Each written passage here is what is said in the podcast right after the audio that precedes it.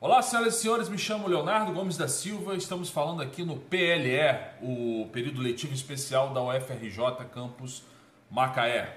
Uh, hoje nós vamos falar sobre o ciclo da ureia, isso inclui, né, metabolismo de proteínas e aminoácidos, falando exatamente sobre aquelas reações de desaminação, transaminação, o que, que deve ser isso, qual a diferença entre as duas, né? Então esse é um ciclo bastante importante e na nossa sequência, né, eu resolvi trocar, né, falar dessa aula primeiro e depois falar sobre o metabolismo de eh, lipídios, porque como a gente viu o ciclo ah, do ácido tricarboxílico, ou seja, o ciclo de Krebs, ah, vai haver uma integração aí com o ciclo da ureia, então na sequência é importante que a gente fale, porque também tem aquelas reações onde alguns aminoácidos serão ah, produzidos em função das lançadeiras, enfim, você vai entender toda essa brincadeira aí quando a gente começar a falar sobre o ciclo da ureia.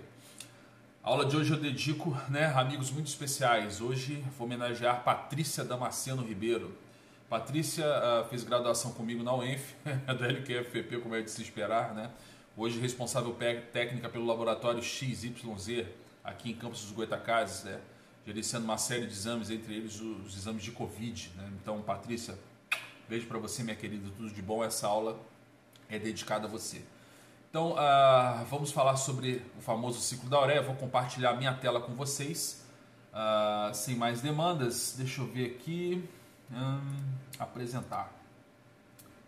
Uh, o ciclo, é, a oxidação dos aminoácidos e o ciclo da ureia é, são reações nas quais você, quando metaboliza proteínas, você precisa, lembrando, né, que as proteínas são formadas de aminoácidos, que na estrutura do, dos aminoácidos você tem um grupo N H três, uh, ao metabolizar as proteínas você pega o esqueleto do aminoácido, mas tem que se livrar desse grupo N H três, né? Porque ele se transforma em amônia e se isso acumular no organismo dá uma série de problemas. Então a ideia desse ciclo é você depurar, digamos assim, essa amônia. Você vai precisar de dois tecidos especificamente, né? É, o, o, o tecido hepático, né, onde todas as reações vão acontecer, e o, o seu rim, né, onde a amônia será transformada em ureia e você vai lá e faz o seu xixi, né? Então, no fim das contas, o que você tem é isso. Ah, nós vamos observar, então, uma série de reações nas quais, primeiro de tudo, você, ao produzir ah, aminoácidos, né, esses aminoácidos, então, deverão transferir seus grupamentos aminos, de, de, independente dos tecidos onde eles são produzidos. E aí ah, você vai ter um único aminoácido responsável por pegar todos os grupamentos dos outros aminoácidos e levar lá para o Uh, para o tecido hepático, para que a reação uh, de desaminação, que é, é, é, é reação de retirada do grupo amino, né, para que esse, esse grupo amino uh, da amônia seja transformado em ureia e essa ureia seja então excretada, né? Antes das reações de desaminação, então, os aminoácidos vão transferir seus grupos aminos para esse aminoácido específico, então essa é uma reação de transferência de grupos aminos, ou seja, reações de transaminação. Então, para começar a brincadeira, os dois termos são esses: transaminação, que é transferência de grupos amino entre aminoácidos, e desaminação, que é a retirada do grupo amino desse aminoácido, levando isso a um composto que será excretado. Beleza? Então, seguindo adiante, uh, os animais, quando sofrem, né, uh, a oxidação degradativa desses, dos aminoácidos, né, é, eles fazem isso em três condições. Então, é, esse, esses aminoácidos, eles podem... É, É serem oxidados, digamos assim, nessas três condições que estão sendo mostradas aí no slide. Então, primeira condição, obviamente durante a síntese e degradação normais das proteínas celulares, existe um turnover, uma renovação dessas proteínas, né? Elas são, vão sendo renovadas, então a, a, aquele esqueleto, né, a, desnecessário, né, aqueles aminoácidos não são utilizados, são, são degradados, jogados fora, literalmente. Então, eles são liberados, sofrendo essa degradação oxidativa, né, caso eles não sejam mais necessários para a síntese de novas proteínas. Então, se você já tem o, o, a demanda de síntese proteica já, já fechada, você não precisa de mais aminoácidos, esses aminoácidos serão oxidados e degradados e excretados. Uh, a segunda condição, quando o desvio de uma dieta rica em proteínas, né, os aminoácidos são ingeridos em excesso. E aí, uh, com relação às necessidades corporais e biossíntese de proteínas, esses aminoácidos que... que estão uh, uh, em excesso, eles deverão ser novamente, né, uh, de, eh, oxidados, degradados, depurados, excretados. Então, você que gosta de uma dieta riquíssima em proteína, você tem o seu ciclo da ureia, né, o seu ciclo com essas reações de transaminação e desaminação funcionando loucamente. Então, já fica a dica, você precisa de beber muita água se você aumenta a ingestão de proteína. Se você tem uma dieta rica em proteína e você não está fazendo ganho de massa muscular ou coisa do tipo, você precisa dar um jeito de depurar esse negócio. Senão vai acumular, né, amônia e, e, ou a, mesmo ácido úrico, por exemplo, você vai fazer pedrinhas nos rins, coisas desse tipo. Então tem que tomar muito cuidado com isso. Terceira condição, essa condição é interessante porque durante um jejum severo ou o pessoal do diabetes mellitus, né, os carboidratos estão inacessíveis, então você não vai utilizar uh, adequadamente uh, esses, esses, esses carboidratos pra, pra, como combustível metabólico, e aí você vai ter que produzir esse carboidrato de algum lugar se você não está ingerindo ele da dieta. Então, de onde será que ele virá? Da degradação de proteínas. Então, isso fica uma dica aí importantíssima para o pessoal que resolve fazer aquela dietinha básica, né? Aquela dietinha clássica de, ah, vou fechar a boca e não vou comer nada. Uh, vou ficar em jejum, vou comer alface e beber água. Olha que legal. O que, que acontece? Você degrada a proteína muscular. Perde peso de que maneira? Você desidrata, primeiro ponto, né? E você, na verdade, perde massa magra, que não é o objetivo da dieta. O objetivo da dieta é perder massa gorda. Então, se você simplesmente para de, de comer... Uh, seu corpo dá um jeito de obter um nutriente que ele não está recebendo. Ele vai tirar isso de onde? Ah, do tecido muscular, meu amigo, que é o que você queria ganhar e não está ganhando, está perdendo. Então, outra dica importante, cuidado com isso daí. Mas, seguindo em diante, uh, o resumo disso, desse negócio é o seguinte: você tem proteínas vindas da alimentação, você tem proteínas intracelulares, isso tudo gera o que? Durante a degradação, o subproduto de formação da proteína, que é o aminoácido. Esse aminoácido poderá, então, ser convertido num cetoácido.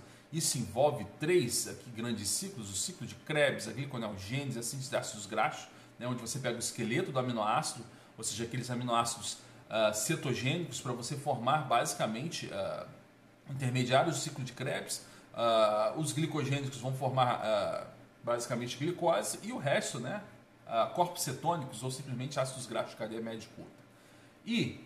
os aminoácidos, então, que serão metabolizados, digamos assim, produzirão como subproduto de degradação o grupo N H quatro, né? Que se não for utilizado para a síntese de novas proteínas, será excretado. Então, resumindo, isso tudo que eu falei anteriormente se resume a esse quadro que está aqui. Então, como é que você vai fazer, né, nesse caso, né, para se livrar do grupo amino? E aí começa... a nossa sequência de reações chamadas de reações de transaminação.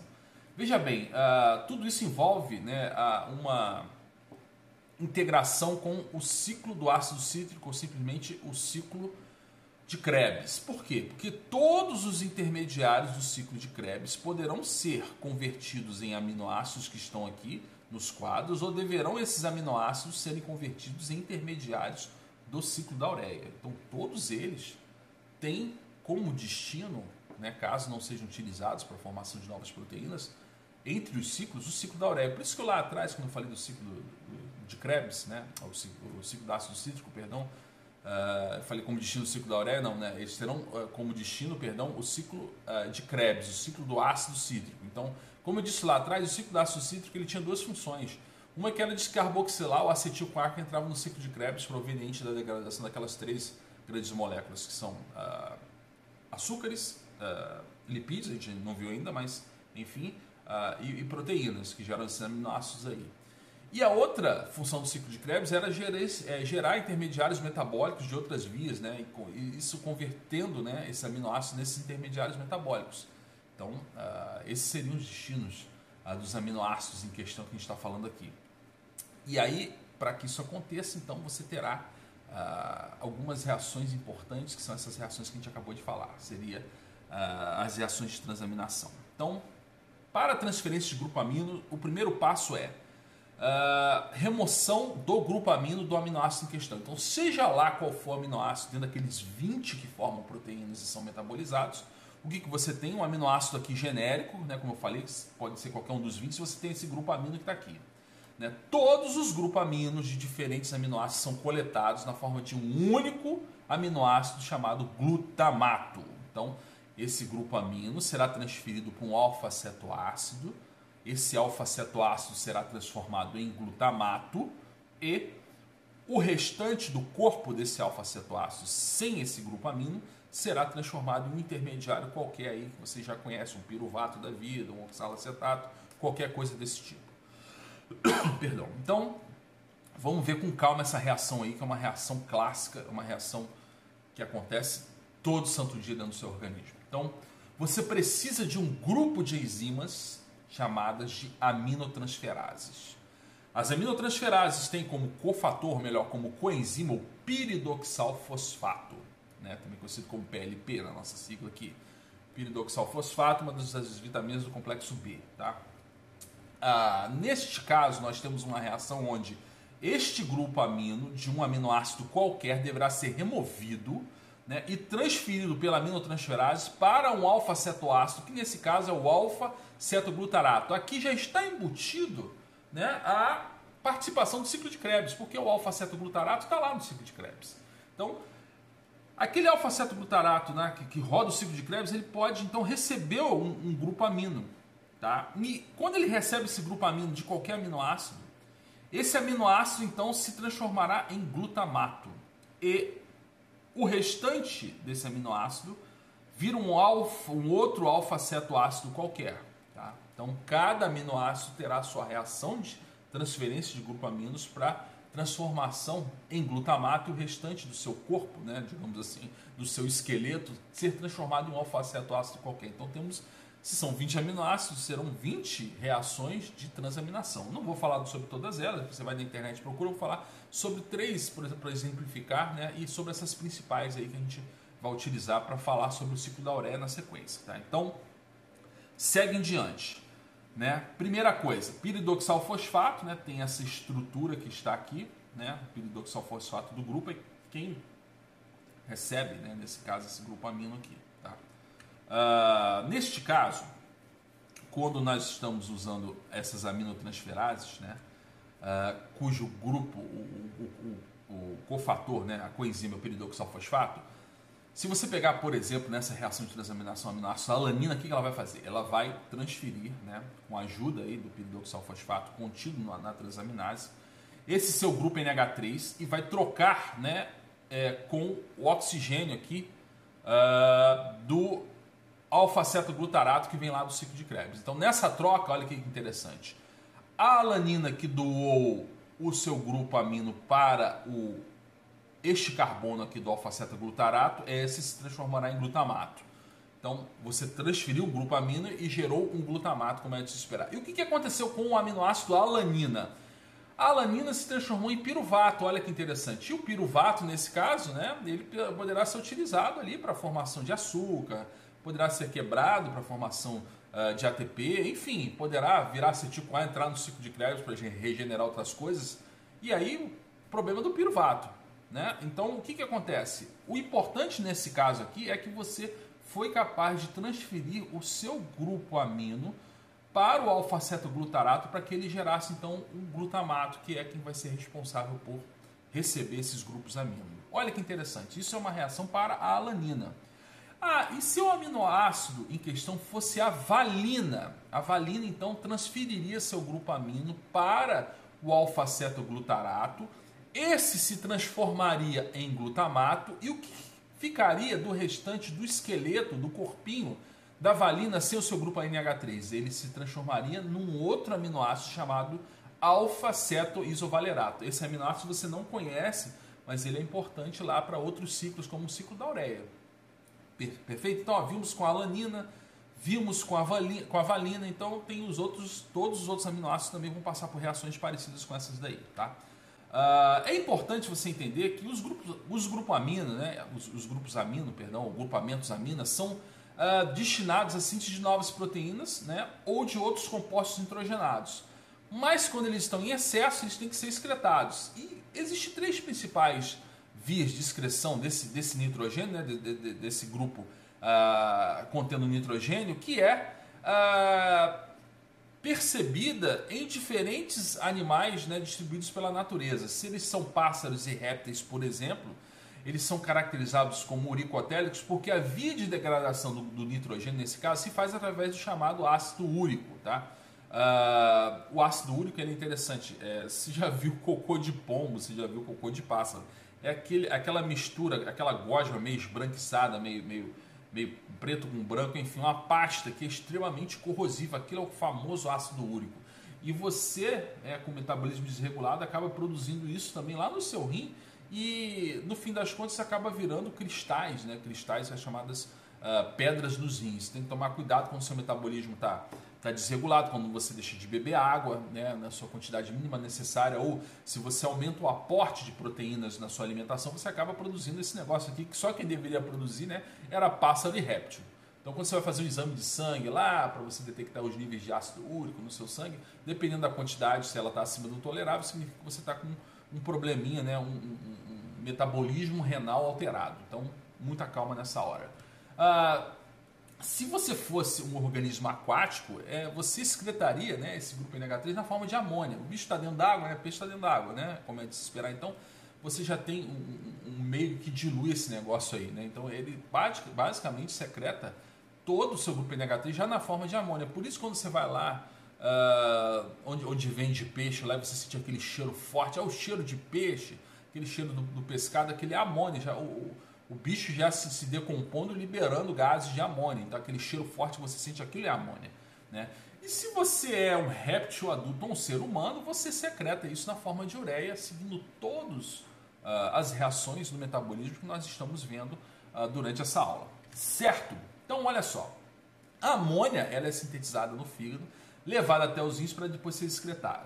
Então o glutamato é o principal aminoácido formado durante essa oxidação, mas ele tem um problema sério, aquele problema clássico da bioquímica que é atravessar a membrana. O grupo amônia é extremamente negativo, então ele não atravessa a membrana da célula. Se, se isso está sendo feito lá dentro do, do, do, do tecido hepático, beleza. Mas a grande questão é, se você está, né, fazendo reações de, de transaminação em outros tecidos periféricos, então como é que esse grupo que não atravessa a membrana, ou seja, como é que o aminoácido glutamato vai atravessar, né, todo esse, essas membranas, caem no sangue e chegar lá no tecido hepático? Ou seja, se ele está no tecido fora do, do, do, do, do fígado, no tecido extra-hepático, como é que ele vai chegar lá no fígado? Então agora a gente vai ver as variações desse negócio, o que a gente faz para esse glutamato conseguir atravessar as membranas. Você já tem essa dica da aula passada, como era de se esperar, tudo, essas coisas, essas moléculas acabam se disfarçando em coisas que têm transportador de membrana para isso. Então neste caso, o que, que o glutamato faz? O glutamato ele se transforma em glutamina ou alanina, né, que são os dois principais transportadores de grupamento amino nos tecidos extra-hepáticos. Então agora você tem que, que é, pensar do seguinte, em qual tecido está havendo a reação de transaminação? Aí eu diria para você, olha, se o tecido for muscular, você transforma glutamato em alanina. Então tem um ciclo para isso, chamado ciclo de Cori. Neste caso, você vai precisar de uma molécula de piruvato, né?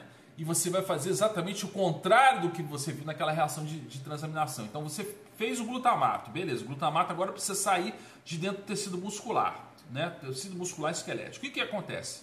O glutamato agora pega o seu grupo N H três, né?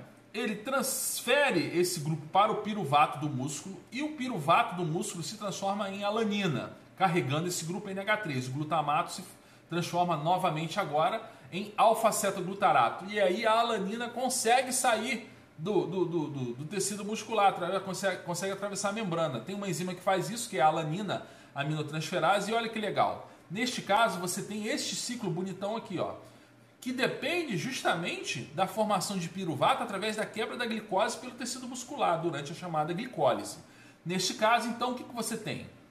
Uh, tecido muscular sendo... Uh, proteínas do tecido muscular sendo degradadas, produzindo o grupo N H quatro, aí você forma o glutamato. O glutamato não sai, né? O glutamato não consegue atravessar a membrana, mas aí ele disfarçado de alanina, durante aquela reação que a gente acabou de fazer, de, de, de, de mostrar aqui, com a ajuda da alanina aminotransferase, o glutamato se transforma em alfa-cetoglutarato, é, ele transfere seu grupo amino para o piruvato, a alanina então ganha a corrente sanguínea, a alanina atravessa todo o tecido sanguíneo, todas as membranas que tem direito e chega lá no tecido hepático.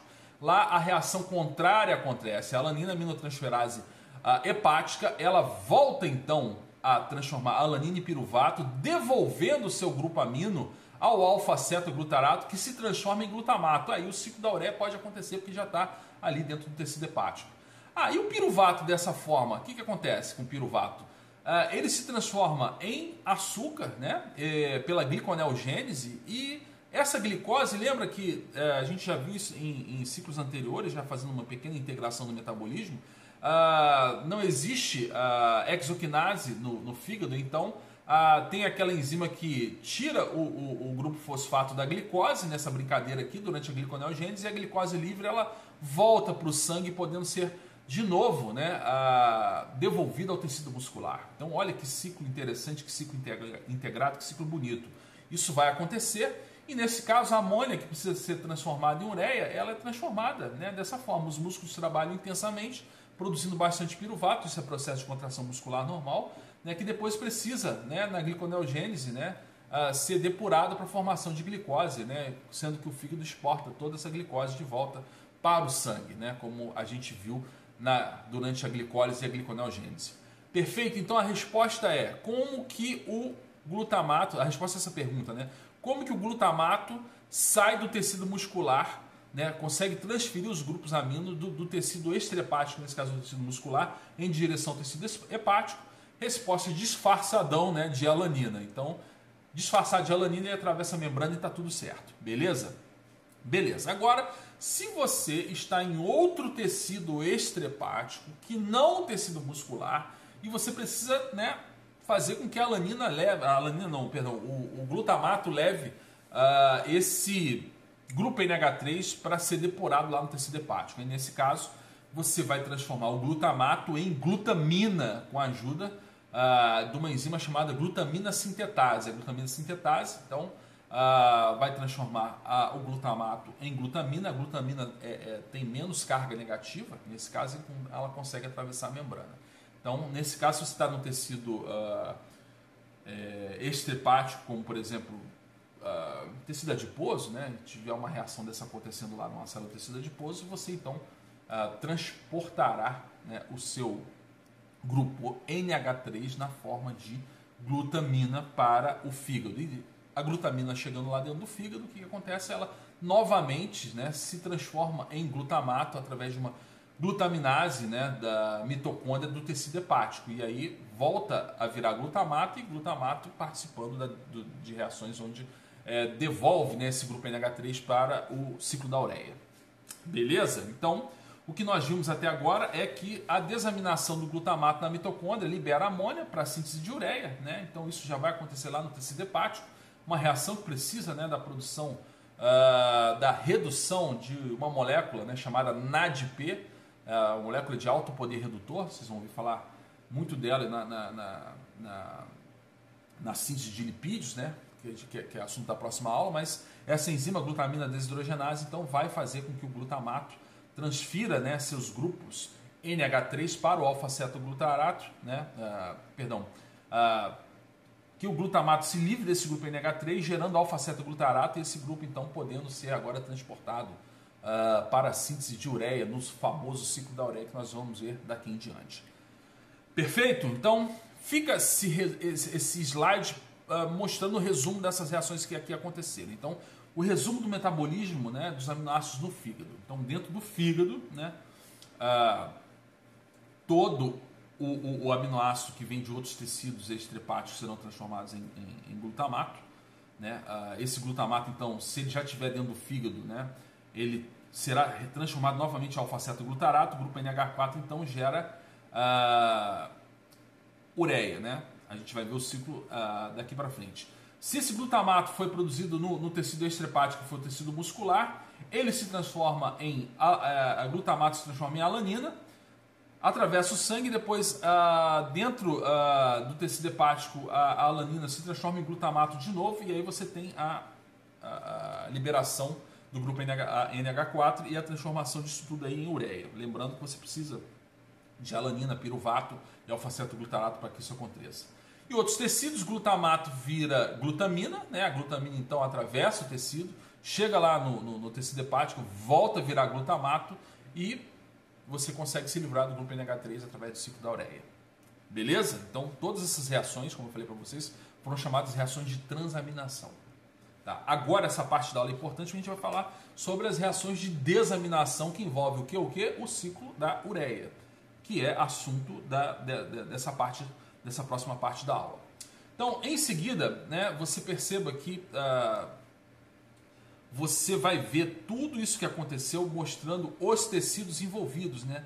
A degradação de proteína muscular, produção de glutamina, produção de glutamato, né, no fígado, tudo isso aqui ah, acontecendo, envolvendo vários outros aminoácidos, aquelas coisas de lançadeira, onde você transporta um para o lado, transporta para o outro, que foi assunto da, da nossa última aula. Mas o fato é que para você é, chegar aqui, ó, do tecido hepático até aqui, você então deverá formar a chamada ureia. Como é que isso acontece? Quem é que vai receber agora todo esse grupo amino que foi retirado dos aminoácidos, transferidos para o glutamato e agora deverão ser transportados para o tecido renal? Então, para isso a gente estuda o chamado ciclo da ureia. Ciclo da ureia, então, precisa de quê? Precisa de uma molécula que seja responsável por receber esses grupos amino, né, provenientes de todos esses lugares que você acabou de ver aí atrás, né?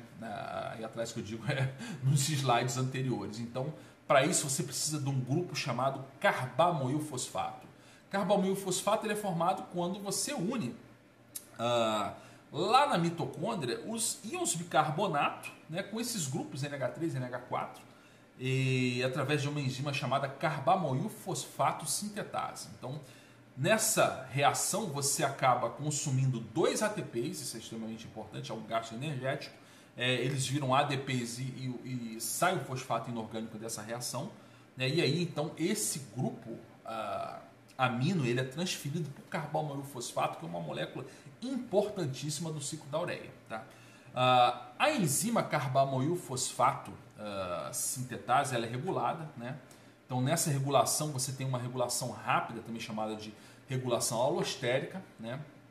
Isso para a regulação do ciclo da ureia, no qual ocorre, né, quando o carbamoilfosfato, a carbamoilfosfato sintetase, ela é sintetizada por, uh, ela é estimulada, perdão, pela síntese de N-acetil uh, glutamato, né? O N-acetil glutamato é um composto produzido a partir de glutamato e acetil com enzima A, é, isso é importante. Essa reação é catalisada pela N-acetilglutamato sintetase, essa enzima que vocês estão vendo aqui, ó. E aí, uh, ela é ativada por arginina. O que, que acontece? A arginina é um intermediário do ciclo da ureia. Então, uh, se houver a produção uh, de ureia e não conseguir eliminar toda a amônia produzida pela oxidação dos aminoácidos, vai haver um acúmulo dessa arginina. É, então, os, o acúmulo vai provocar um aumento da concentração desse N-acetilglutamato. O N-acetilglutamato, então, vai estimular essa carbamoilfosfato sintetase, né, que vai fornecer esse substrato para o ciclo da ureia. Então, a arginina, dessa forma, vai adequar a velocidade de formação da amônia, né, e a sua conversão, digamos assim, em ureia. E essa regulação também pode ser lenta. Né? No caso da regulação lenta, você tem duas situações. A situação é aquela que eu falei anteriormente com você, com a dieta de um teor de proteína alto, né, ou você está dentro de um, de um jejum prolongado, no caso essa dieta rica em proteínas, o excesso de aminoácidos são oxidados dando origem ao chamado cetoácido. Aqueles cetoácidos são necessários para que as reações de transaminação ocorram. Né? E, os, e os grupos, né, uh, aminos resultam em um aumento na produção de ureia. Uh, nesse caso do jejum prolongado, a degradação das proteínas nos músculos são intensificadas. Porque se você tem um jejum prolongado, você tem degradação de proteína muscular. É, e já que nas cadeias carbônicas desses aminoácidos é, vão ser utilizadas, né, durante a gliconeogênese. Então, é, você tem essa integração entre esses ciclos e você tem a eliminação de grupos aminos restantes, aumentando, assim, dessa forma, a excreção é, da ureia. Então, portanto, nessas duas situações, que seriam a, a alimentação rica em proteína e o, o jejum prolongado, vai ocorrer um aumento da síntese de enzimas do ciclo da ureia, e a carbamoilfosfato sintetase, que é a enzima em questão. Beleza? Então, vista essa regulação, a gente passa em diante para formar, falar sobre o resumo do ciclo da ureia. Como que o ciclo da ureia acontece? Como que ele se integra ao ciclo de Krebs, formando o que a literatura, a literatura chama, inclusive, de bicicleta de Krebs. Vocês vão entender isso aqui agora. Então, depois de todas aquelas reações de transaminação, a... os grupos amino foram é, é, transmitidos para a carbamoilfosfato, né, para a molécula de carbamoilfosfato, que foi sintetizada por meio de duas moléculas de bicarbonato, ah, é, consumo de A T P e tudo isso bonitinho. Isso estava acontecendo lá na mitocôndria.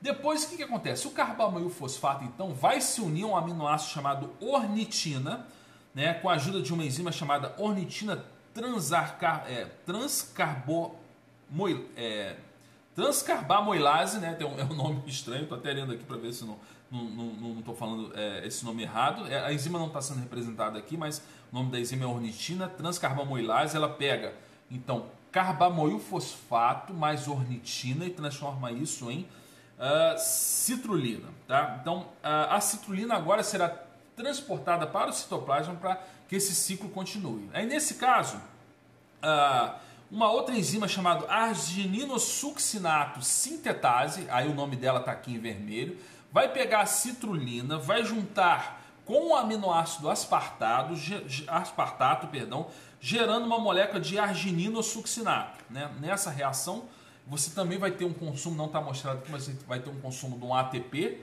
né? Esse vai ser transformado em A M P e, e, e fosfato inorgânico. E aí, na sequência, né, o argininosuccinato será ah, degradado pela enzima argininosuccinato liase. Dessa reação surge, então, a arginina e o fumarato. Lembra que o fumarato é intermediário do ciclo de Krebs? Então, o ciclo de Krebs está aqui, ó, pronto para receber esse fumarato formado pelo ciclo da ureia, né? Então, quando você quebra o argininosuccinato, você gera esse fumarato do ciclo da ureia e a arginina, né? Nesse caso, então, a arginina agora ela deverá se livrar do seu grupamento amino, né? É, formando, nesse caso, ureia. A enzima que faz isso é a arginase. Ela pega, retira a, o grupamento amino da arginina formando ureia e você recicla. É, você reestrutura o aminoácido ornitina, que vai esperar novas moléculas de carbamoil fosfato para entrar e formar citrulina. Engraçado que esse passo aqui lembra muito o próprio ciclo de Krebs. Lembra que você tinha uma molécula de acetil-CoA que se juntava com oxalacetato para formar citrato? Né? Depois uma série de reações acontecendo para você regenerar o oxalacetato. Agora é o contrário, né? Você regenera a ornitina, que vai se juntar com carbamoil fosfato, que traz o grupamento amino, para formar a citrulina, e assim você vai dando voltas e voltas no ciclo da ureia, integrando isso ao ciclo de Krebs. Beleza? Então esse é o ciclo da ureia. Aqui você então formou é, a ureia, que vai ser levada, né, ao seu é, tecido renal, para que você transforme isso aí no xixi que você faz, aí aliviando, né? ah, levando consigo todas essas impurezas que nesse caso são representadas pelo grupamento amino em questão. Beleza? Então aqui a gente ah, dá uma visão de onde ah, estão acontecendo essas coisas. Do lado de fora que a gente tem o citoplasma, aqui a gente tem a mitocôndria. Então naquela brincadeira, ó, a ornitina, né, ela, ela é produzida lá no citoplasma, ela atravessa a membrana mitocondrial aqui. A gente viu isso naquelas reações das lançadeiras lá e tal, né? Ah, tem um transportador de ornitina aqui, então ela entra na mitocôndria, espera o carbamoil fosfato, que traz o grupo, o, o grupo amino junto com ele, faz a citrulina. Depois a citrulina, né, uh, se junta com o aspartato, que também veio da mitocôndria, e sai aqui, ó, atravessa a membrana mitocondrial formando argininosuccinato. O argininosuccinato, então, ele será quebrado em arginina e fumarato. A arginina, então, liberando a ureia, regenerando a ornitina, enquanto o fumarato vai fazer parte, ó, do ciclo de Krebs, né, podendo então inclusive ser transformado em malato, oxalacetato, ajudando aquelas reações que envolvem travessia mitocondrial promovida pelas chamadas lançadeiras em questão. Então, meu povo, é isso. Esse foi o chamado ciclo da ureia, que inclui reações de transaminação, desaminação e tudo que você tem direito nessa brincadeira daí. Aqui, com mais riquezas de detalhes, não vou ficar lendo esse slide, mas aqui para vocês verem como todos os ciclos estão integrados, aqueles ciclos de a transferência, né, é, formação de, de, de glutamato através do alfa-cetoglutarato, oxalacetato, aspartato, pessoal que atravessa a membrana mitocondrial, aminoácido que vem, é, grupamento que vem de fora, que vem de dentro, todos os A T Ps produzidos e consumidos pelas enzimas em questão, o ciclo da ureia aqui correndo juntinho, bonitinho aqui, ó, com a, a, a, a transferência de grupos amino para o carbamoil fosfato. Enfim, esse é aquele slide que mostra tudo de verdade, com estrutura, uh, com o consumo de, de A T P, os grupos N H três, onde eles são transferidos e, e mostrados. Esse que você olha com um pouco mais de calma, lendo tudo aquilo que você viu nos slides anteriores, tá? Uh, Ah, foi um prazer enorme falar sobre ciclo da ureia para vocês. Desculpe a velocidade, mas eu fico empolgado sempre com esse ciclo, porque é um ciclo onde você já começa a fazer aquilo que nós chamamos de integração metabólica. Então você vê a integração entre os ciclos. Aqui você precisa do, ah, da glicólise, você precisa do, do ciclo de Krebs, o próprio ah, ciclo da ureia, reações de aminação, transaminação, que você já está fazendo uma prévia, né, do que os seus tecidos fazem trabalhando integrados com os ciclos metabólicos, porque afinal bioquímica é isso, você estuda separado, mas tudo acontece ao mesmo tempo e agora. Então, meu povo, um abraço, fico por aqui, tamo junto, próxima aula então, como prometido, a gente inverteu a sequência por conta disso, mas a próxima aula na nossa sequência seria metabolismo de lipídios, e para finalizar o nosso curso, a gente vai falar sobre a famosa integração metabólica. Beijo a todos, até mais, fui!